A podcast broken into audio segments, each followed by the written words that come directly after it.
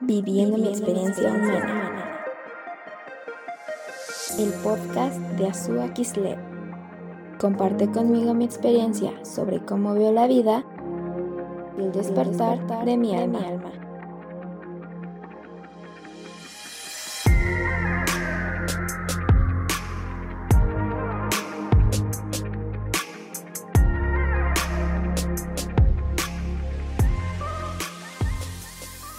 Primero que nada les quiero agradecer por haberse tomado el tiempo y grabar conmigo este podcast. El día de hoy me encuentro con Gabo. Hola, ¿cómo estás? Un gusto acompañarte. Está muy honrado realmente de que pueda participar con ustedes en esta sesión de podcast. Y pues también me encuentro con Eduardo. Hola, eh, gracias por la invitación. Eh, espero que nos la pasemos cool hoy. También me encuentro con Omar Acosta. ¿Cómo estás, Omar? Hola, Suad. No, muchas gracias por invitarme, ¿eh? A ver qué sale ahorita. La verdad me siento muy feliz porque eh, creo que es un tema importante y es un tema que a todos nosotros nos ha afectado de diversas formas. Y justamente el que nos haya afectado de diversas formas y que tengamos diversas perspectivas acerca de lo que está pasando, pues es lo que me gustaría que hoy nos platicaran y plasmaran en este capítulo de este podcast, cómo les ha ido este año. Entonces, este, quería empezar contigo, Gabo. ¿Qué cambios para ti ha significado este año, principalmente? ¿Cuál es la comparación que tú puedes hacer de cómo era tu vida antes a cómo es ahorita? Bueno, primero que nada, yo pienso que es importante ponernos una perspectiva en la que no hay que hablar desde nuestro caso individual, porque al final de cuentas, Quiero decirte que soy una persona que es hogareña, que le es fácil estar en casa y que tiene esta facilidad por vivir con su entorno personalmente, ya que también soy una persona que pasa bastante tiempo solo. Pero no para todos es así, el hecho de que es un cambio radical, ¿no? Yo recuerdo y, me, me ha estado rondando esta idea en la cabeza durante bastante tiempo en este año, es que el año pasado lo estaba considerando como, como mi peor año en la vida. Y no en el aspecto de que me fuera mal, sino de que iba a ser muy difícil porque tenía muchas cosas que hacer personalmente, tenía que cumplir con este, ocupaciones de la escuela, ocupaciones del trabajo, también tenía que hacer lo que es este, el servicio militar, ¿no? Entonces sí tenía una carga inmensa y decía, no, esto no puede ser, definitivamente va a ser mi peor año hasta ahora en la vida, ¿no? En cuestión de carga pero yo creo que este año nos ha traído una carga más fuerte, porque es una carga mental y una carga física en cuanto a apartarte de lo que tú conocías y restringirte a, a, una nueva realidad, porque es lo que yo siempre lo he definido, una nueva realidad en la que te vas a encontrar con muchos retos, con muchas dificultades, ni siquiera tú tenías planeadas. Por lo menos el año pasado yo sabía lo que me iba a enfrentar era escuela, trabajo y esa cosa del servicio. Este año no, este año era como de, yo tenía la idea de tener algo fijo, lo que iba a ser escuela, trabajo y centrarme en algo que iba a ser pues, de lo que a mí me gustaba, ¿no? Que es mi área de trabajo. Pero ahora me, me pones en una situación en la que no convivo con las personas que quiero, no estoy trabajando como yo quisiera. Es un cambio que trae un montón de experiencias y que es duro yo pienso que la palabra para definirlo es, digamos, un reto, pero también una posición en la que tienes que adaptarte y aplicarte hacia un nuevo, nuevo futuro. Esta es una situación totalmente nueva. Sí, sí, sí, concuerdo contigo. Muchos pensábamos que ya habíamos pasado nuestro peor año. Tú, Eduardo, ¿cómo has vivido este cambio? Eh, ¿Cómo era tu vida antes y cómo se vio afectada o cómo cambió ahora? Uy, bueno, pues ha sido un año bastante curioso, creo que todos estamos de acuerdo en ello. Pues bueno, yo estoy estudiando la universidad, entonces pues en la parte de la escuela creo que todos sabemos qué pasó ahí, que ahora en vez de tener clases presenciales, pues ahora lo estamos teniendo en línea y es algo bastante pesado, por lo menos para mí, pues es otro tipo de estructura. O sea, yo no estaba preparado para tener clases en casa de esta manera y pues, eh, o sea, sí cambia, sí cambia el ir a la escuela a no ir. Por ejemplo, yo tenía que hacer poco más o menos un kilómetro de, de caminata diaria nada más para poder ir a la escuela y pues se vio afectada justamente mi forma física, pues ahora que ya no tengo que salir tanto. También es algo pesado, es algo pesado eh, tener un ambiente tan repetitivo porque, o sea, tienes que buscar de alguna manera salir de la misma rutina que tienes siempre y pues por lo menos te ayudaba eso de que, bueno, pues te cambias de salón o, bueno, ahora tengo que ir a la escuela de regreso, bla, bla, bla, te ayudaba a despejar un poco. pero pues ahora es pasársela casi todo el tiempo en el mismo ambiente, entonces pues cómo te escapas de eso, ¿verdad? Y pues este año pues me ha ido... ¿eh? es algo bastante curioso. Digo, yo sí creo todavía que a pesar de la situación es algo mejor este año que otros años, precisamente porque lo he utilizado para poder superarme de ciertas formas he estado aprendiendo bastante de mí y de otros temas que me eh, gustaría aprender. Entonces, pues eso está bien por ese lado, pero sí es algo pesado. O sea, no voy a negar que la situación en la que se está es algo pesado y no me imagino para otros que tiene todavía más difícil. Entonces, yo creo que siempre hay que tener en cuenta que pues tu punto de vista no es el único punto de vista y que pues todos tenemos experiencias diferentes y lo tenemos que ser comprensivos. Claro, igual concuerdo contigo. Uh, Omar. Yo creo que cambió, yo creo que drásticamente todo, porque a muchas personas les parece como que el 2020 fue un año como, más que 2020 fue como de pandemia, de tragedias y todo eso, pero personalmente los años anteriores yo había sido una persona totalmente diferente porque tenía otros hábitos, tenía otros gustos y otra forma de expresarme con las personas y además de otras metas y, bueno, de amigos y conocidos que, que siguen viniendo a mi vida. Al principio de este año, la verdad parecía que pintaba para ser un muy buen año. Y yo creo que lo sigue siendo, pero al principio era muy diferente. O sea, antes de la pandemia, antes de todo, yo ya sentía ese cambio de que estaba haciendo cosas muy buenas. O sea, la verdad es que no era como que un estudiante súper bueno, pero me tardé en descubrir como qué es lo que yo quería. Y al principio de enero, febrero y marzo, pues tuve como varias sospechas de que este año iba a venir algo grande. Y justo cuando estaba como en el flote, como de que quería hacer cosas nuevas o quería aprender, este, no sé, cualquier cosa, pues llegó esta pandemia. Y yo creo que al igual que ustedes y al igual que a mí y al igual que todo el mundo, le puso pausa como a todas las metas, todos los proyectos y pues nada, pausa como a todo lo que teníamos.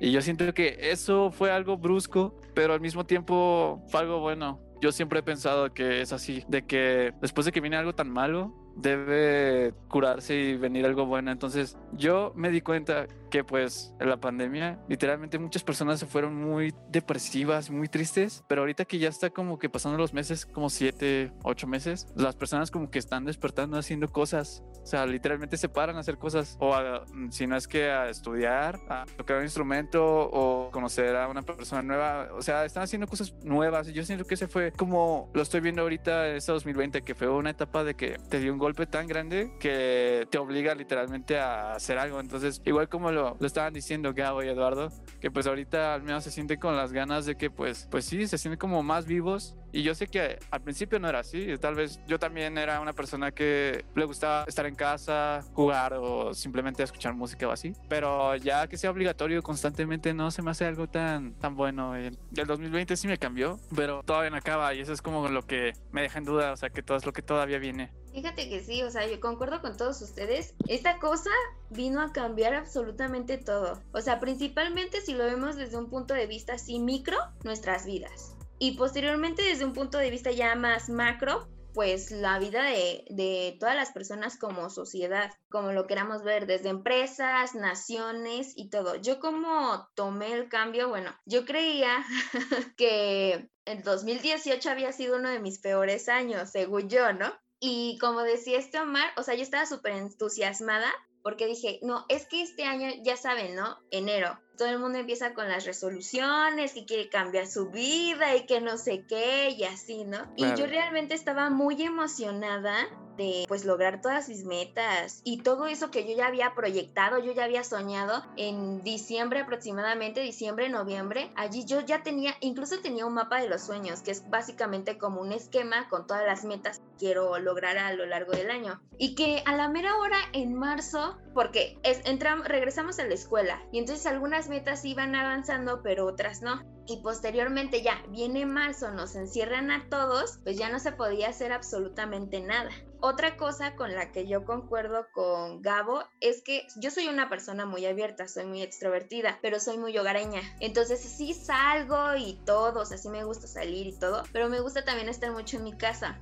Eso, los primeros meses no me preocupó estar en mi casa. Dije, ah, no, pues está bien. Para mí era riquísimo, ¿no? Porque no me tenía que parar temprano, o sea, no, normal, genial. Pero ya después me quedé pensando y dije, no, es que necesito salir. Tampoco es bueno quedarse todo el día en la casa, como que ya lo empiezas a necesitar. Y yo también empecé a pensar en todas las veces que rechazaba salidas, que decía, no es que estoy cansado, no es que me da flojera, no es que esto y así. Y que ya ahorita que estábamos en encierro y que realmente ya ni podías ir a ningún lugar porque todos los lugares estaban cerrados, pues ya realmente empezaba yo allí a extrañar el decir, no, pues sabes que sí, hubiera dicho que sí aquella vez a, esa... Exacto, a esa salida. Otra de las cosas son las clases en línea. Yo no soy tan fan de la escuela, soy matada, lo reconozco, pero no soy tan fan de la escuela. Y para mí, en las clases en línea, literal, o sea, yo le decía a mi mamá, es un año sabático. Para mí es un año sabático. Digo, yo no tengo clases, para mí es un año sabático. Estaba feliz desde ese lado, ¿no? De hecho, este, está mal decirlo, pero yo en el semestre pasado, si entré a 10 clases, de las que quedaban de todas mis materias fue muchísimo, porque no me levantaba. O sea, para colmo, se me descompuso mi celular. Entonces, imagínense, en este mundo ya, en el siglo XXI, el celular es una forma de distracción. Si no puedes salir ni nada, tenemos el celular. No tenía celular, entonces hasta cierto punto sí estuvo medio pesadito, que, pero pues les digo, falté algunas clases y todo, salí bien, porque pues hasta eso se me da mal ser mal estudiante, salí bien en todas mis materias, pero las clases en línea no era muy fan que digamos. O sea, yo tenía una maestra que daba ética. Yo era fan de esa maestra. Sus clases para mí eran gloriosas. Era la maestra que más amaba del semestre pasado. Sus clases cambiaron. Ya no, no tuvimos videollamadas ni, ni videoconferencias. O sea, absolutamente nada. Y nada más era puro trabajo escrito. Y allí tocamos otro punto, ¿no? La calidad del aprendizaje que nosotros vamos a tener mínimo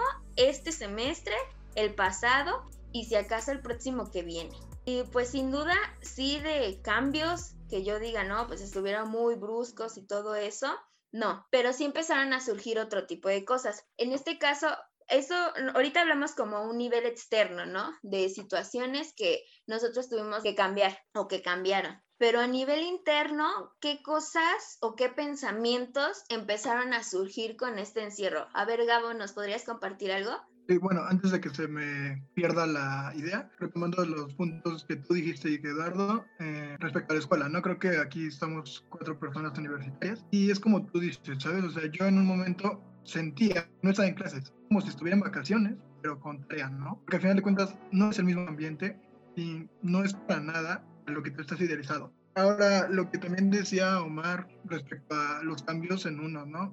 Yo recuerdo, y me parece muy curioso porque no me acuerdo, antes de empezar un año, muchas personas dijeran eso de que este año va a ser muy bueno, este año va a traer cosas muy geniales. O sea, finales de año de 2019, sí lo pasé un poco mal porque inclusive me tocó que tenía un pequeño malestar y estaba así como mal de la salud, nada grave, pero no estaba cómodo y recibía muchos mensajes de, de vibra positiva, ¿sabes? Nunca me llevó a, pensar cómo cambiaría realmente todo ese panorama. De verdad, de verdad, o sea, había mucha gente con una mentalidad muy positiva para este año, porque era una nueva década y un montón de cosas, ¿no?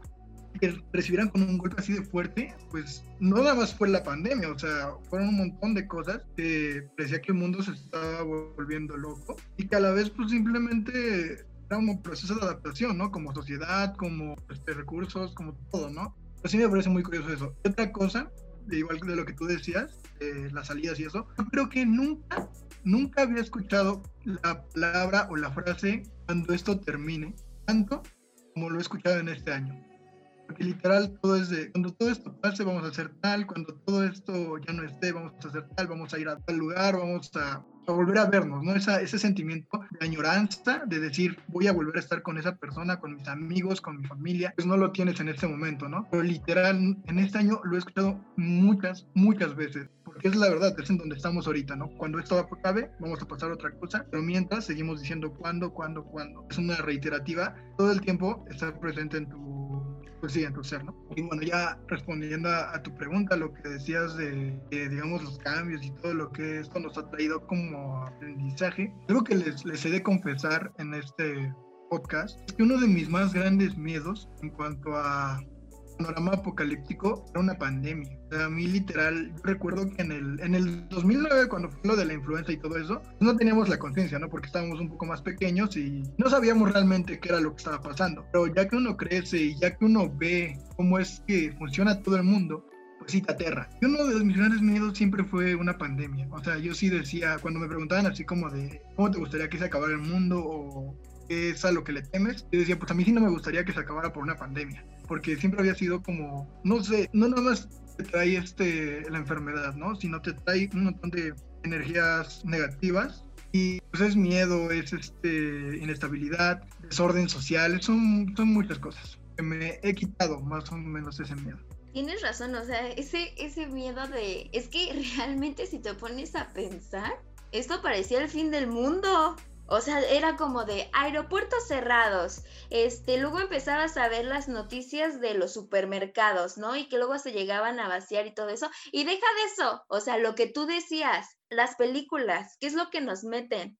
O sea, nos metían todo lo de cómo sería un apocalipsis. ¿Y qué era? Era aliens, la otra era un desastre natural y pandemia. Un virus y algo y el mundo se acababa. Pero deja de eso, o sea, no solamente era esa parte de que la gente se, se enfermara, sino era la reacción de la gente. A mí era lo que a mí más me daba miedo, que yo decía, ok, un virus va, ¿no? Aliens va, ¿no? Zombies va.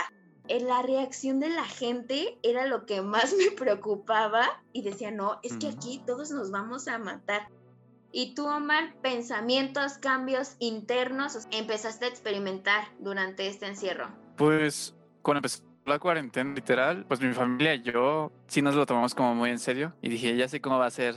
Y pues dije, bueno, está pasando una pandemia y igual como dijo este Gabo, sí parecía que como que iba a ser como un miedo que a lo mejor nadie se le había puesto por la cabeza. Internamente tú no piensas como, ah, pues puede que un día una pandemia cambie el mundo, o puede que no haya agua, o puede que muchas cosas, ¿no? Pero pues literalmente pasó y fue de que yo había en marzo, recuerdo bien que como por el día 15 de marzo, estaba volviendo de un evento del World Trade Center que había ido con mi equipo a competir. Y volví a mi casa después de cinco días y ya estaba como en noticias lo de la pandemia, pero pues en, en otros este, países y pues no era tan preocupante como ahora, pero ya cuando volví a mi casa Sí, mis padres se pusieron como muy estrictos en el hecho de que no, bueno, pues vamos a empezar la cuarentena y pues van a cambiar las cosas, las reglas. Y dije, ok, está bien. Y pues yo siempre he sido un chavo que pues se queda en casa o jugando o hablando, muchas cosas. Se me hizo cómodo, o sea, como igual decían, parecía que eran vacaciones al principio, pero pues ya al paso de los meses sí se siente el cambio de que te da un poco de ansiedad. Y pues no lo había experimentado así, o sea, te da ansiedad de hacer cosas, de salir y pues yo creo que eso le pasó a todos. Y yo creo que por eso mismo este, la gente hace cosas. O sea, empezó a crear un montón de cosas. O que un negocio en línea, o que un Instagram nuevo, que se cortaron el cabello, se lo pintaron. O sea, un montón de cosas, pero fue por lo mismo, o sea, por la ansiedad. Y pues yo creo que en mi parte, o sea, lo que a mí me pasó, bueno, pues yo me la pasaba hablando como en llamadas con todo el mundo. Pues no tenía a veces problemas, pero luego sí llegó un bucle en el que dije, wow, y yo este, después de estar tanto tiempo encerrado, yo había hecho un viaje a Guadalajara. Sí estaba como muy nervioso así y fue como brutal, o sea, literalmente en la Ciudad de México sí sentía como si fuera una película de terror, que sí que estaba todo cerrado, que todos se pelean por la comida o así. Ahí estaba muy tranquilo y parecía que eran días normales. No sé si era porque o les valía literal o si estaban muy calmadas las cosas allá, pero después de seis o siete meses yo sentí como un día normal allá, o sea, y era como que no recordaba los días que eran antes, o sea, que literal podía salir y no había preocupación al cubrebocas o al jabón o cosas así. Sí, me di cuenta como de, wow, es que no es el problema de que, de que mi mentalidad o de que problemas, no sé, con amigos o con padres o familia o que no tenga un propósito, sino que literalmente tienes que salir y no porque, porque te guste o no, sino porque pues, los humanos somos así, o sea, nos gusta socializar con los demás, salir, este, conocer. Entonces, yo creo que por lo mismo, este, todo el mundo está como cambiando esa forma de pensar. O sea, igual yo era alguien que rechazaba, como decía Suba, de que, pues, que lo decía, no, que vamos a una fiesta o así. Y dije, no, pues la verdad es que no tengo ganas. O sea, prefiero quedarme en casa, no sé, haciendo algo, ¿no? Pero ya después, como que recuerdo todas esas salidas que igual cancelé y fue como de, oh, hubiera hubiera aprovechado el tiempo si hubiera sabido, hubiera salido tantas veces, ido a otros lugares, pero pues ya pasó, o sea, ya estamos aquí, pues ya nos adaptamos. Igual, o sea, empecé a empezar a tener como cierta ansiedad. No, hombre, o sea, yo lo empecé a experimentar así supremo, pero ahorita les cuento. ¿Tú, Eduardo? Bueno, antes de comentar eso, porque está interesante el tema y les voy a dejar el dato sobre los monstruos y, o sea, formas apocalípticas de acabar el mundo. De la mayoría son bastante recientes, honestamente. Por ejemplo, antes los vampiros, pues o sea, el miedo a los vampiros y cosas así era porque se desencadenaba por la burguesía y así, o sea, porque un vampiro pues es algo, o sea, son élites secretas, son este, cosas muy antiguas, o sea, de gente muy inteligente que nosotros no tenemos ni idea, toda una sociedad secreta que está encima de nosotros y que nosotros no tenemos idea. Entonces, pues después de eso surgieron los zombies, pues que representa toda esa alienación al ser, o sea, todo es una masa gigante, o sea, un zombie no tiene conciencia de sí mismo, nada más actúan y actúan en grupo. Entonces, de ese como sentimiento de que nosotros nos estamos alienando tanto de la sociedad y de nosotros mismos como identidad propia, pues de ahí sale eso. Ya lo, pues, este, lo de los desastres naturales, pues obviamente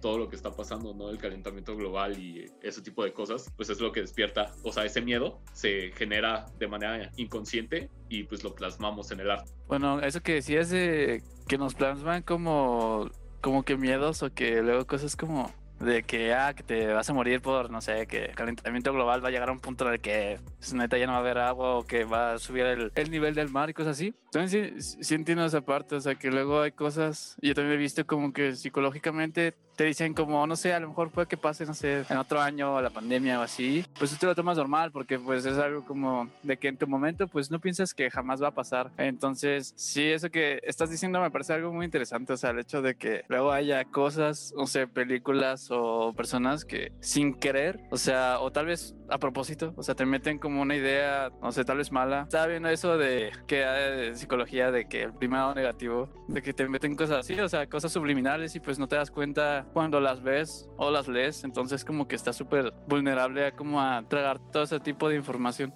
Entonces sí, te digo, ese tema pues sí es un temazo. Este, sí, sí. Bueno, o sea, yo no lo tomo como que te, o sea, te lo están metiendo de a fuerza. O sea, yo siento que es más bien como que el inconsciente ya, o sea, el colectivo, pues ya lo tiene y pues llega un artista que tiene eso y lo saca, lo plasma. Y entonces, pues ahí es de donde sale todo. O sea, por eso tantas películas de zombies y de este, pandemias, o sea, literalmente pandemias y de este, desastres naturales y así. O sea, son miedos que ya tiene la sociedad y que llega un artista y que los plasma, según yo. Todo un temazo, porque, o sea, sí está bien interesante. Está bueno como para otro capítulo. Porque fíjense que, o sea, va súper ligado. En mi caso, así de cambios internos y todo eso, yo soy una persona que piensa muchísimo en las cosas y soy una persona. Tú me, me conoces, Eduardo. Tú eres el que me conoce más yo empiezo a crear historias, o sea, yo me voy y me proyecto, o sea, yo sí creo toda una telenovela acerca de las cosas. Entonces, eh, yo me acuerdo, porque le decía a mi hermano, le, dije a medio mundo, a medio mundo le he dicho esto.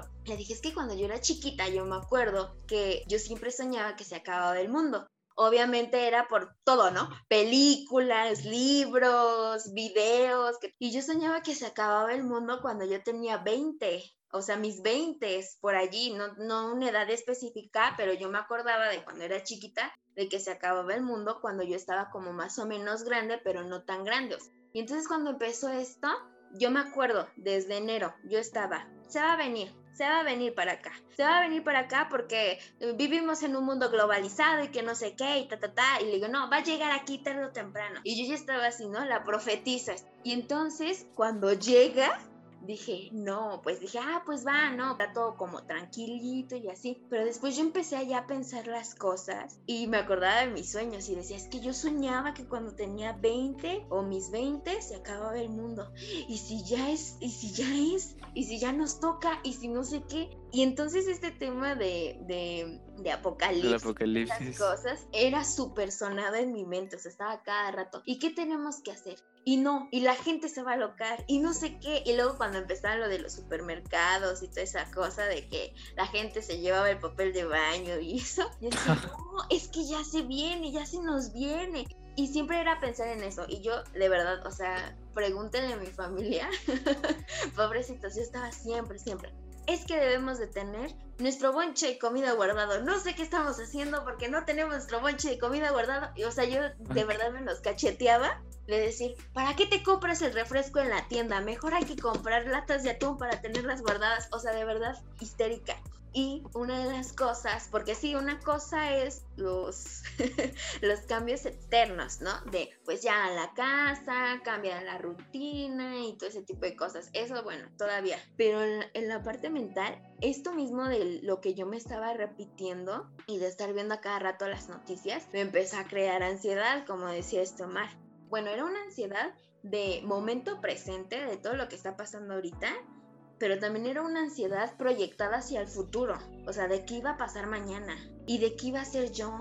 Creo que allí sale como algo que podría verse como un poco egoísta, lo, lo tengo que aceptar, o viene más de la parte del ego, de qué me va a pasar a mí, a mí, a mí, a mí. Y era como de, ¿y si ya no puedo lograr mis sueños por esta pandemia? ¿Y si ya no puedo hacer esto? Un miedo súper absurdo que era de, ¿y si ya no encuentro el amor de mi vida porque ya estamos todos encerrados? O sea, ¿qué voy a hacer? Y de verdad, o sea, yo pensaba esas cosas. O sea, era una cosa tan X, pero yo lo pensaba y decía, es que ya no, ¿cómo lo voy a conocer si ya no voy a la escuela y si ya nadie puede salir? Y luego con el tapabocas no me va a poder ver bien. De hecho, eso que dices estaba muy interesante porque igual ahora como de que, también como dijo este Gabo, de que, o sea, no sé si recuerdo si era Eduardo, pero eso de que no había escuchado tantas veces que dijeran, ah, pues cuando acabe esto vamos a salir, o que cuando acabe esto vamos al cine o así, pues como que sí pega eso de que, ok, y, ahora cómo conoces gente nueva. O sea, eso es como lo que me causa como la duda, como dice, de que, bueno, y si, no sé, y si eh, corté con mi novia y ahora quiero conocer a alguien, ¿cómo la voy a ver si está este problema como de demasiada seguridad, como de que en casa o que los cubrebocas o que a dónde vamos, porque no hay ningún lugar a donde ir? Así que digas, pero pues eso de salir no es exponerse, sino de que pues sigues con la vida, aunque haya este cambio. Pero sí, o sea, ese problema de que dices de, wow, que ahora qué va a pasar cómo voy a conocer gente o cómo va a ser la escuela ahora o así. Entonces sí es como una, una parte que cambió y pues sí se, sí se siente. Creo que yo sí tuve una, un cambio bastante diferente porque literalmente lo que yo hice fue más como asimilar. Como les comentaba, yo tenía mucho miedo acerca de este tipo de situación porque era desconocido para mí, pero a la vez con lo que te decían los medios y lo que estaba pasando en China y así, que realmente pienso que ahorita ellos tienen mucho mejor controlada la situación que el resto del mundo. Pero con todo eso, mi miedo fue más como asimilación, a decir, ok, si esto se acabara ya, si ya no hubiera un después, ya no hubiera un mañana, gracias a toda esta pandemia, ¿realmente estoy listo? O sea, si hoy estoy aquí, mañana ya no estoy, ¿qué es lo que cambia? ¿Qué es lo que hice, no? porque yo soy una persona que siempre he dicho, a mí antes de morir me gustaría tener un legado, algo que se pueda servir para algo o pueda ser recordado, X cosa. Pero de repente te ponen en una situación en la que es posible que, que te vayas, ¿no? Porque tampoco es como que el virus sea lo más mortal, sabemos que va evolucionando y que están descubriendo más cosas de él y no es como garantía de que te mueras, pero pues tampoco es garantía de que vivas para siempre, porque si no te mata eso te puede matar otra cosa, ¿no? O sea, ese tema de la vida y la muerte es demasiado extenso, ¿no? Pero ahí se ve, ¿no? Como la diferencia de que a personas les importaba más cómo iba a cambiar su vida socialmente y a otras nos importaba cómo iba a terminar en el caso más extremo, ¿no? Eso que tú decías de yo estoy lista para irme, hubo yo también un tiempo pensé muchas cosas. Fueron muchos meses, pensamos muchísimas cosas. Que era, no solamente, o sea, no solamente era de, tengo miedo porque no voy a poder hacer nada ahorita este año, porque como ustedes mencionaban, pues todo el mundo estaba emocionado de que iba a ser un montón de cosas y no sé qué y así. Y generalmente cuando nosotros hicimos nuestros planes,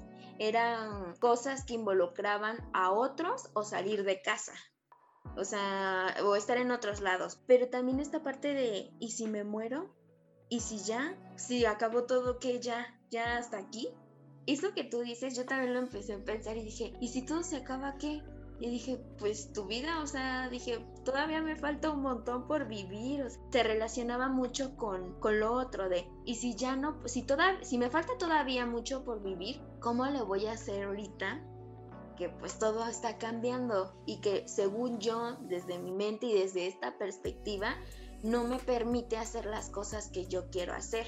Eso que dices de cómo va a terminar esto o de que y si muero y no hice no sé, no aprendí un idioma o no hice mis sueños. Yo al menos en esto de la pandemia y del viaje que les digo, sí me puse a reflexionar eso de que no puedes pasar mucho tiempo en el futuro porque puede que ya no lo exista, como dice Gabo. Entonces, sí, yo creo que el cambio más brusco que me hizo el 2020 fue ese, el poner los pies en la tierra y decir, oye, enfócate en el presente, porque tal vez ya no haya un mañana. Entonces, es de quedarte pensando como de, si muero ahorita, este, podría morir bien, o sea, morir feliz. Aunque es una, igual una pregunta como un poco uh, discutible porque pues nadie está listo para morir nunca. De humanos nadie está listo para morir. Pero pues sí decir como, pues la verdad es que viví bien. O sea, si muriera ahorita no tendría ningún problema como de bueno, ya, desaparecí, me convierto en polvo, no sé. Pero sí entiendo esa parte de como de, no sé, antes de morir quisiera, no sé, conocer otro país, o sea, quisiera salir del país. O antes de morir quisiera este, decirle a mis padres que los amo. O, antes de morir nada más quisiera este, escuchar mi música favorita y ya. Yo tengo una pregunta para ustedes. Esta en la parte de medios de comunicación, eh, noticias y todo eso que empezó a, a, pues a salir y que al mismo tiempo pues había teorías, ¿no? Del origen de, de este bicho. ¿Ustedes eh, ¿Hay alguna en la que ustedes crean así como más? Y también, ¿cómo gestionaron esa información? Porque yo siento que esa información de estar a cada rato escuche, escuche, escuche y viendo y viendo y viendo, porque todo el mundo hablaba de eso, era de lo único que hablaban,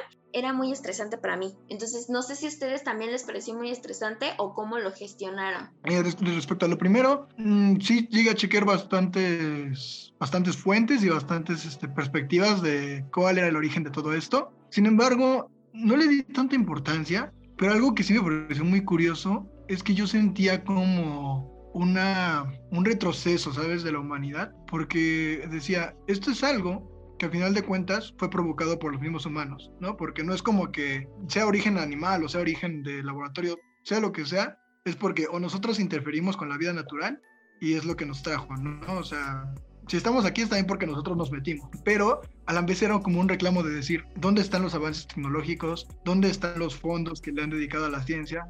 Porque algo que nos está afectando y que, por ejemplo, cuando fue la peste negra se entiende porque no había nada de conocimiento, no había nada de avances y afectó tanto, ¿por qué algo así nos sigue afectando en pleno 2020 donde se supone que hay un pleno desarrollo de la humanidad, ¿no? Pero pues ahí te das cuenta de que tal vez no es como tú lo crees o que simplemente son fuerzas externas a ti que te están afectando a final de cuentas. ¿no? Eso por la parte de lo que decías del origen. Y en cuanto a los medios, era muy curioso porque yo sentía que conforme me hablaban de eso y me lo pintaban con cierto pánico, sentía los, como los, hasta los, digamos, algunos síntomas de lo que es la enfermedad y decía, Dios, ¿por qué no? O sea, ¿realmente está, me habré contagiado o, o es algo más mental? Y me di cuenta de que me sucedía nada más cuando yo veía noticias acerca de lo que estaba pasando o cuando la gente hablaba de ello o así. Y, era muy curioso porque, o sea, esa energía que yo recibía se canalizaba de esa forma, ¿no? De que de repente me dolía el pecho, sí sentía que me, me dolía el pecho, de que sentía la garganta con,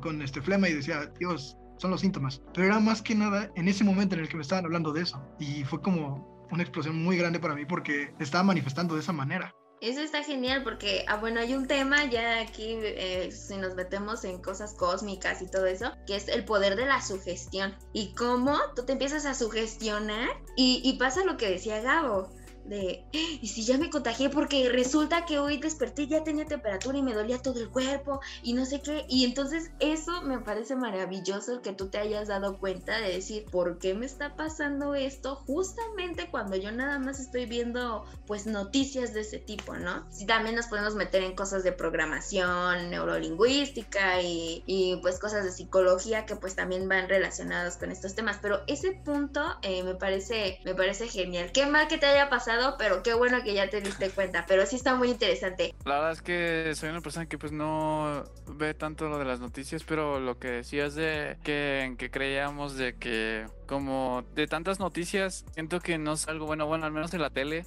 este, no me gusta verlas porque siento que son puras noticias tristes. Entonces, ver en YouTube o ver, no sé, en un foro o cosas así, luego ciertas noticias, cuando las ves es, es diferente. Entonces, siento que a veces luego ya ahorita de hecho creo que ya casi nadie, fue la televisión. Y por lo mismo de que luego son noticias tan tristes que pues ya no quieres estar escuchando eh, lo mismo y lo mismo y lo mismo, pero pues es del día al día y pues eh, de lo que decía este Gabo, de que te sugestionas cosas. A mí lo que me pasó fue que de tanto que me metieron en la cabeza o el COVID o el cubrebocas o que todo debe estar súper limpio, yo ya hasta soñaba de que literalmente no traía el cubrebocas y como que me daba ansiedad como de, no más no traigo el cubrebocas y cosas así, ¿no? Pero pues estás soñando y pues ya igual ya sueñas con, con gente con cubrebocas, así, entonces como que siento que también es ya como mental y inconscientemente que, que te meten eso, o sea, de que pues tú ya tienes que estarte cuidando hasta en los sueños y pues se me hace como luego como bien exagerado, pero pues es la verdad, o sea, luego ya lo tienes tan metido que ya en el inconsciente lo traes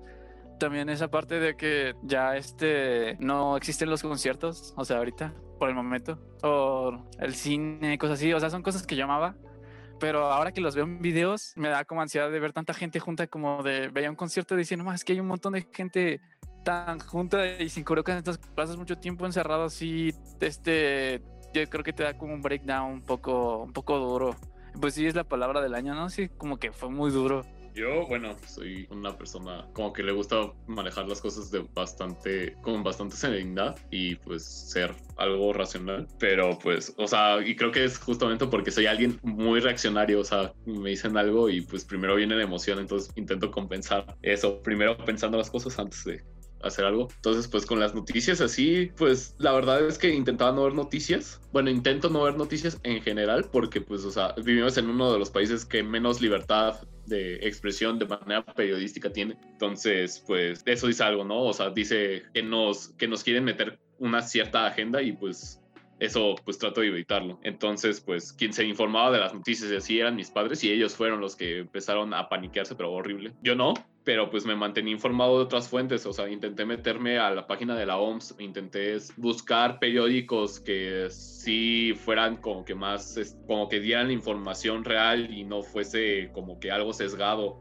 o algo reaccionario justamente como de que muy impactante el asunto. Y pues pues sí es grave el asunto o sea sobre todo cuando estábamos al principio pues no sabíamos prácticamente nada o sea lo que se sabía en el momento en el que llegó acá la información era de que, o sea, China ya tenía este pedo desde diciembre del año pasado y pues ellos dijeron, no, no hay pedo. El gobierno chino dijo, no, no hay pedo. Y este, la OMS decidió creerles. Y todos, o sea, los países cercanos a, China y así, pues estaba diciendo, oigan, no mames. Y ya, o sea, pasó esto y ya fue como de que, bueno, pues ok, y luego también otra fue que, que, la OMS no quería, o sea, llamar a una pandemia como tal, porque este, lo hicieron justamente en el 2009 con, la, este, con lo del H1N1 y pues fue algo exagerado y pues las medidas de algunos gobiernos son bastante fuertes contra las pandemias, o sea, son algo realmente serio y pues sí se vieron este, afectados de manera económica justamente por ese llamado cuando no era tan necesario. A mí sí me afectó algo porque pues yo igual estaba alarmado, pero intenté, o sea, tomármelo de la manera más serena posible. Entonces, por lo del temblor que fue en el 2017, creo, o algo así, que estuvo fuerte.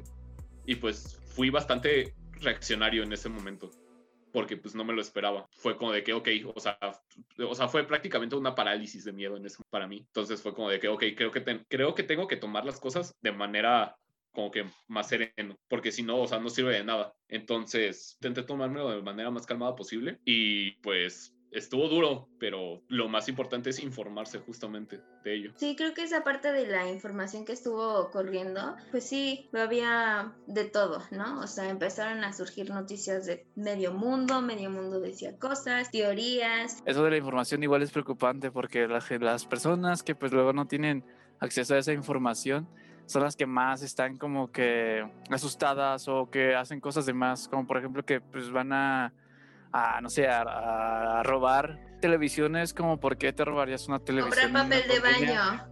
Ajá, o por qué comprarías como 20 kilos de papel de baño, que así está bien, pero este, procurar y tratar de tener como un, un almacén por si pues, llega el caos. Un calcetín. Sí, también. Según yo, la mayoría, o sea, la mayoría de los que compran así papel de baño este, en general un montón es justamente porque intentan hacer un negocio de ello. Saturan, o sea, hacen que haya una escasez y ellos los venden más caro y entonces les sale más rentable y tienen de alguna manera un negocio. Están saliendo muchísimos temas, ¿eh? porque ahorita ya una era cuánto tiempo estamos nosotros e-, expuestos a recibir las noticias. El dos, esta parte de victimismo, ¿quién tiene la culpa? O sea, ¿quién es el culpable? ¿El gobierno? ¿Nosotros? Lo que decía Gabo, eso de, es que nosotros, al final el ser humano es el que tiene la culpa pero la gente empezó a buscar culpables de medio mundo. No es que fue el gobierno, no es que fueron los chinos, es que no sé qué, y así, o sea, un montón de cosas. Y lo otro, como también la gente, y pues eh, ahora sí que la gente más busa, empezó a aprovecharse de esta situación, porque es como lo que tú dices, Eduardo, pues hay un negocio, esto de los cubrebocas, empezaron a vender cubrebocas a un precio súper caro y tú veías en Amazon y te los vendían bien caros y era casi casi era la telita y las dos cuerditas, o sea, era, era algo sumamente exagerado. En mi caso, yo casi no veo las noticias porque no me gustan. Y esto es porque pues he escuchado a muchas personas que hablaban sobre esto de la sugestión, lo que hablaba este Eduardo de, de que te quieren meter una agenda, una, por cierta información, ¿no? No te quieren decir realmente las cosas como son, pero en esta situación sí me empecé a exponer un poco más a las, a las noticias, porque mi papá veía las noticias y lo ponía todo volumen y mi papá era de esas personas que ponía las gráficas mundiales de cómo iba avanzando, o sea, se ponía literal era el video de 24 horas y que iba subiendo los números y cuántas muertes, cuántos contagiados, se llenaba de miedo. Y las teorías conspiranoicas, esas cosas, a mí como me encantan, o sea, como me encantan esos temas. Pero llegaba un momento en el que también ya saturaban. Lo que dice Omar, de que hay gente que no tiene el acceso a noticias confiables, a fuentes confiables y que se terminaba creyendo absolutamente todo. Y eso también era sumamente preocupante. Empezaron a salir ya después que ciertas revistas eh, importantes tenían títulos amarillistas. Porque eso sí, el drama, y no lo van a negar, el drama en estos, en este año, ¿cómo se empezó a vender? Uf, muchísimo, muchísimo. O sea, el drama era, te parabas drama, te ibas a dormir drama, te sentabas a comer drama. Y esta parte de los cubrebocas y, de cómo te tenías que cuidar y todo eso, sí hubo cierto conflicto, porque yo estaba como expuesta a dos, a las noticias y a la parte lógica, pero también como ustedes sabrán, pues escuchando esta parte como espiritual y todo eso. Y había gente que pues es espiritual, ¿no? Según, em, gente que es más así que no se va tanto a la, a, la, a la, razón, que decía que no, que todo estaba en la mente, que si tú te, si tú pensabas que no te ibas a enfermar, no te vas a enfermar, que era un invento. Estaba esta parte de, no, pues es que nos intentan controlar, ¿no? Y nos quieren meter miedo y no sé qué, y sin, sin cubrebocas. Y luego se burlaban de la gente que utilizaba cubrebocas y todo eso. Y yo decía, mira, está muy bien que tú pienses, porque hay muchas cosas con las que yo concuerdo contigo, pero no creo que sea sano y que sea sumamente bueno irte a un extremo y decir, es que yo estoy iluminada y no me va a pasar absolutamente nada. Entonces yo creo que esto va para la gente que cree estas cosas, ¿no? Eh, sí, tu mente es muy importante y sí puede ayudar a que te enfermes o no, pero eso no quiere decir que no te cuides. O sea, hay que actuar en concordancia con el universo y pues una cosa de esas es cuidarse también, pues para que no te enfermes. Eso, y aparte hay que ver las cosas lógicas, no hay que irnos a, a completamente a extremos. Eso fue todo a principios de año. Ahorita ya, ya para ir finalizando, porque este tema da para mucho. Ahorita ya se sienten mejor, ya lo han como que asimilado ya esta situación, lo han aceptado o todavía hay como cierta negación. Este, bueno, recuerdo que llegué a ver alguna frase en redes sociales que decía, cada día que pasa es un día más cercano a la esperanza, ¿no? Porque a final de cuentas seguíamos avanzando y llegó un punto en el que sí me olvidé un poquito de lo que estábamos viviendo aunque no, no, no, en totalidad porque es imposible, o sea, estamos en casa, estamos viviendo todavía esto. Y también por otras cosas que pasaban, ¿no? Porque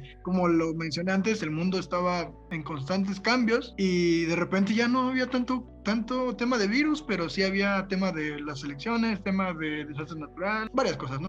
Hice un video en mi canal cuando todavía estaba empezando todo esto donde mencionaba lo importante que era mantener la salud mental y darle la importancia a la salud mental para que no te comiera lo que es este, la situación en el exterior. porque sí era muy difícil y no era una situación en la que todos la pudieran tomar de la misma manera. Pero ahora lo que me, me, no me conflictúa, ¿sabes? Pero me da mucha curiosidad es el ver cómo es que vamos a salir de esto porque tengo todavía la mentalidad de que en algún momento esto va a pasar, de que vamos a salir, pero de qué manera, ¿no? Porque sabemos que esto ya se le nombra la nueva normalidad y está bien porque pues al final de cuentas sales con cubrebocas, sales con, como lo mencionaba Omar, ¿no? De sueños, ¿no? Yo también llegué a soñar que salía y no tenía cubrebocas y me daba miedo en el sueño por no tener cubrebocas. Pero al final de cuentas sabemos que también viene, hay muchas personas esperanzadas, inclusive me podría incluir entre las personas que todavía dicen va a haber vacuna, ¿no? O sea, sí, pero ¿qué te va a traer la vacuna? ¿Qué es, qué es más importante, desarrollar los anticuerpos o simplemente regresar, ¿no? A, a antigua vida y realmente regresar o, qué, es lo que, que, va a pasar, ¿no? Entonces, esas son mis cuestiones ahorita de escuchar comentarios de personas que dicen, es que ya se va a acabar el año. Ok, sí, pero se va a acabar este caótico año y pues no vamos a salir de esto. No es como que ya el 31 de diciembre de 2020 digan, ah, bien, aquí está la vacuna, aquí está la cura y ya no, olvídense de todo, ¿no? Volvemos a la normalidad. Pues no, tampoco, ¿no? Entonces, hay que ver, yo creo que lo importante ahora es prepararnos mental, física, de todas las maneras para, para lo que vamos a enfrentar más adelante, porque sí vamos a salir, pero la cuestión es cómo y qué tan rápido. Creo que lo has dicho todo, ¿eh? O sea, sí, hay mucha gente que es como si viviéramos en una ilusión de que pensamos que literal cae el 31 de diciembre a las 12 de la noche, eh, feliz 2021 y fin. O sea, y la realidad es que no, o sea, yo sí lo veo que esta cosa va para largo. Uh, yo lo que opino, y también de unas cosas que dijo Gabo, de lo último, de que literalmente sí hay gente que piensa, ok, ya cuando empiece el 2021, como que ya va a estar todo bien, ¿no? Cuando la, la vacuna ya esté lista, ya todo va a estar bien. Pero la verdad es que yo pienso que no, o sea, yo sí soy un poco, ya en ese sentido, un poco más realista de que la verdad, yo, o sea, de mi parte yo siento que esto va a durar un par de años más, así, entonces yo la verdad ya al final del año, yo siento que ya pues me adapté, o sea, yo ya no me siento mal, yo me siento bien, o sea, de cómo estoy, pero sí tengo problemas con eso de que eh, luego yo tengo la necesidad de salir o cosas así, pero no se puede. Y obviamente tuve un problema con eso cuando con mis padres, por ejemplo, de que decían como de, pues es que cuando termine esto ya vas a poder trabajar, ya vas a poder ir a la escuela, ya vas a poder hacer todo lo que tú tienes ganas en este momento. Y yo le dije, y me acuerdo bien, le dije una frase así como de, ok, pero digamos que no llegue ese día, voy a estar esperando tres años, cuatro años a que termine esto, pues me puse a pensar de que, ¿por qué debo esperarme a que termine esto para empezar a hacer lo que yo quiero, cosas que quiero hacer? O sea, obviamente el salir, pues obviamente no, obviamente si quiero ir a un concierto, obviamente no, pero el hecho de que tú quieras, no sé, crear un proyecto, quieras, no sé, pues lo puedes hacer, entonces tienes que esperarte a que termine esto como para poder empezar a hacer algo.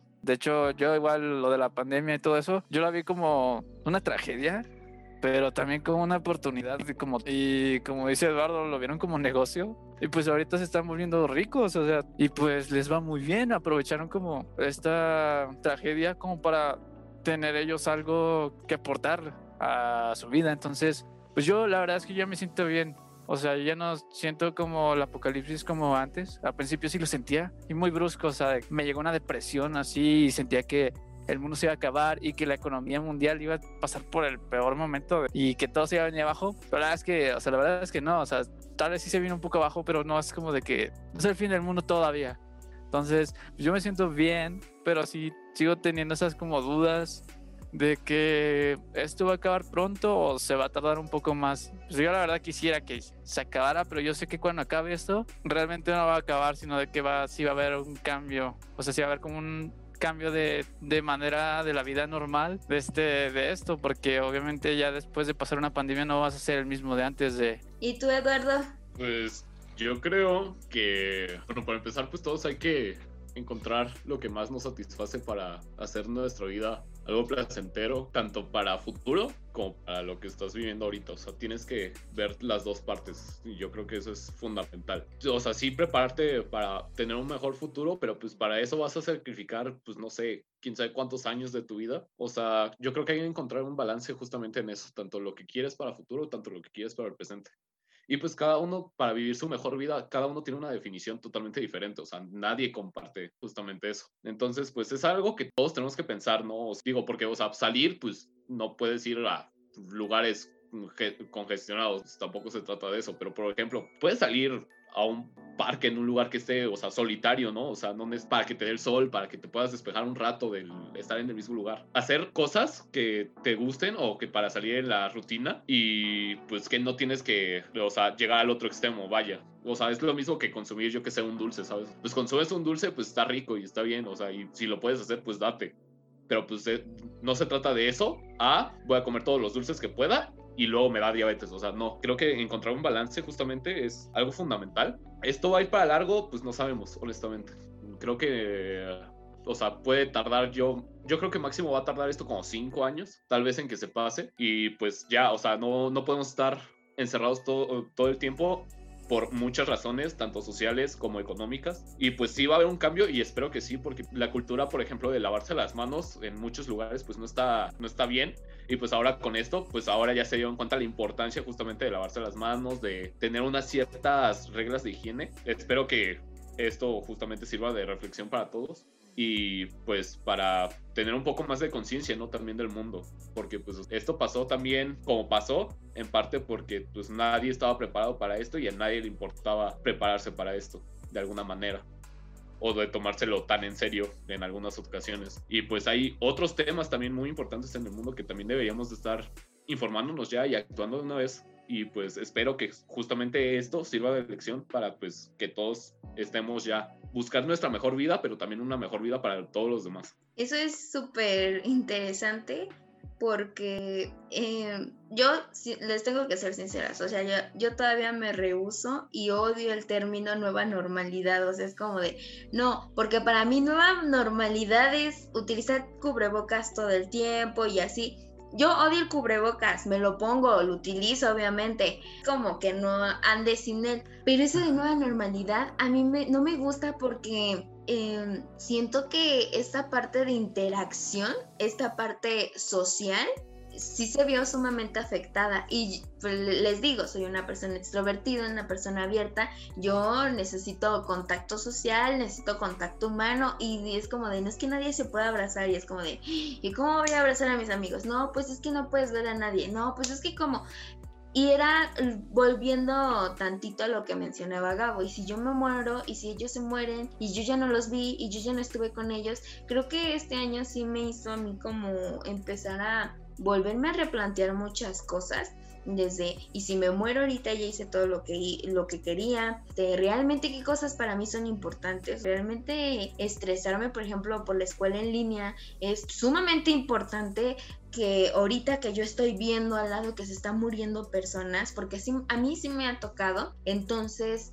es como de te empiezas a cuestionar de nuevo todo. ¿Realmente qué es lo importante? O sea, ¿qué es lo importante? Lo importante es tu familia, lo importante son tus amigos, lo importante sí son tus metas, ¿no? Pero tampoco es todo en la vida. Y esto que vienen de cómo nos vamos a adaptar, o sea, te vas a quedar allí sentada, te vas a quedar allí encerrada esperando a que todo cambie. ¿Qué tal si no cambia? ¿Y qué tal si ya perdiste muchos años? ¿Por qué no mejor ves cómo te puedes adaptar a esto, ¿no? Y, creo que e, ese punto, el último que, tomó, eh, que tocaba este Eduardo, eh, desde un punto de vista yo, eh, por mi carrera, es sí te tienes que estar preparado para todo. O sea, era algo que nadie estaba preparado para vivirlo. Tanto las empresas, porque yo lo he visto y digo, no, pues ya, en las empresas se van a tener que preparar a cómo van a actuar ante una contingencia como esta nosotros también, ahora yo psicológicamente, eh, tú, creo que tú lo mencionabas, Eduardo, cómo me voy a, cómo voy a actuar o cómo voy a reaccionar ante una situación difícil.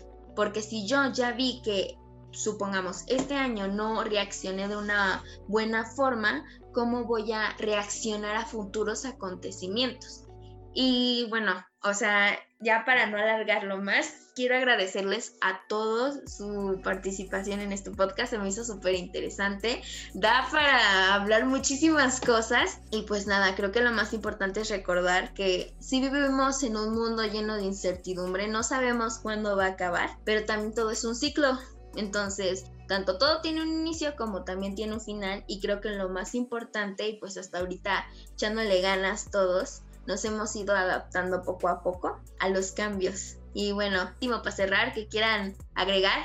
El punto inicial pues era ver cómo fue el 2020 y cómo fueron las vivencias, los miedos y ahora pues la experiencia de cómo cada quien vivió, vivió su 2020. Y pues la verdad es que cada quien lo vivió de cierta manera, o sea, no, no va a ser nunca igual como lo viví yo a ustedes. Aparte de que pues no los conozco, pues obviamente yo sé que pues las personas no somos iguales. Y pues la verdad es que se va a escuchar raro, pero me gustó que pasara esto, entre comillas, porque a veces siento que la vida debe ser así, o sea, debe ser con el caos y luego la calma, porque si no se vuelve algo aburrido y no hay como pasión por cosas así, se crean como nuevos científicos, se crean nuevas curas, se, crean nuevos, no sé, músicos, lo que sea, pero pues por cosas que son de tragedias, nacen cosas, nacen cosas muy bellas de esa tragedia, entonces, pues te digo, es algo de la vida. A mi parecer me gustó al fin, pero obviamente igual también la pasé mal. Bueno, este, yo igual te agradezco mucho haberme invitado, haber podido participar con ustedes sido muy ameno. Y igual nada más diría como conclusión, mantenernos resiliente, porque esto todavía estamos aquí y hay que seguir. Yo siempre he tenido la mentalidad de, si todavía estás aquí, es por algo. Puede ser que esto ya te hubiera llevado, puede ser que ya ni siquiera hubiera estado contado en esta vida, pero todavía te mantienes, ¿no? Y es por algo. Entonces, pues sí, mantener este, estabilidad mental lo mayor tiempo posible, eh, ser fuerte, ser resiliente y disfrutar hasta en esta situación la vida, estar agradecido con lo que ya se tiene y pues seguir firmes para que las situaciones complicadas se puedan afrontar de mejor manera. Pues yo nada más igual para cerrar, pues gracias por tenerme aquí. Este, igual gracias a los demás por aportar algo a la conversación. Estuvo chida la plática. Y pues sí, siempre hay un lado bueno a las cosas y pues hay que intentar verlas, aunque a veces sea difícil. Y siempre hay que sacarle de alguna manera provecho a las cosas y poder así crear un mundo mejor. Sí, chicos, este quiero aclarar que eh, yo los conozco a ellos, pero eh, entre ellos no se conocen y pues aún así fluyó súper hermosa la conversación y eso me encantó. Es que eso es lo que me encanta, es tratar un tema y empezar a escuchar los puntos de vista de todos sin pelear. Creo que terminas como es satisfactorio para mí conversar y escuchar muchos puntos de vista. Entonces, cualquier cosa que se escuche en el audio o cosas así, los que estén escuchando el podcast me van a disculpar, pero lo estamos haciendo por videollamada, entonces culpen a Telmex por la calidad de los audios. y pues... Telmex, el podcast no salió por tu culpa. Y bueno, ¿me pueden decir cómo los encontramos en las redes sociales? A ver, Eduardo, ¿cómo te encontramos? Oh, bueno, pues yo estoy en... Este, pues en, en todos estoy como slash ed con doble d t l p z. Entonces, pues así me pueden encontrar básicamente. Tú, Gabo, ¿cómo te encontramos en internet? Bueno, este, yo en todos lados sí estoy como Gabo Muki. Tengo Instagram, hay varias como dos cuentas de Instagram, tengo un canal de YouTube y también tengo TikTok, aunque no suelo actualizar mucho, pero bueno, en todos lados está como Gabumuki. Muy bien. ¿Y tú, Omar? Le digo que Omar Acosta me suena a nombre de famoso. yo siento que no, yo siento que la verdad no, pero pues la primera persona que lo dijo fuiste tú, entonces como que dije, bueno, está padre, aunque... Escuchando buenas vibras. Sí, la única red social donde me llamo Omar Acosta es mi, es mi Facebook, este, y ya en Instagram me pueden buscar como Delogram, en vez de L es un 1, de 1 gram. Y en Twitter, igual tengo una cuenta de Twitter que es Delogram, así nada más. Y bueno, yo Azukis, ya saben, con doble S y con Z y K de kilo, N.N, como si fuera una, ahí me pueden encontrar. Y pues nada, ahora sí ya nos despedimos y nos vemos en el siguiente podcast. Viviendo mi experiencia humana el podcast de Azúa Kislev. Comparte conmigo mi experiencia sobre cómo veo la vida y el despertar de mi alma.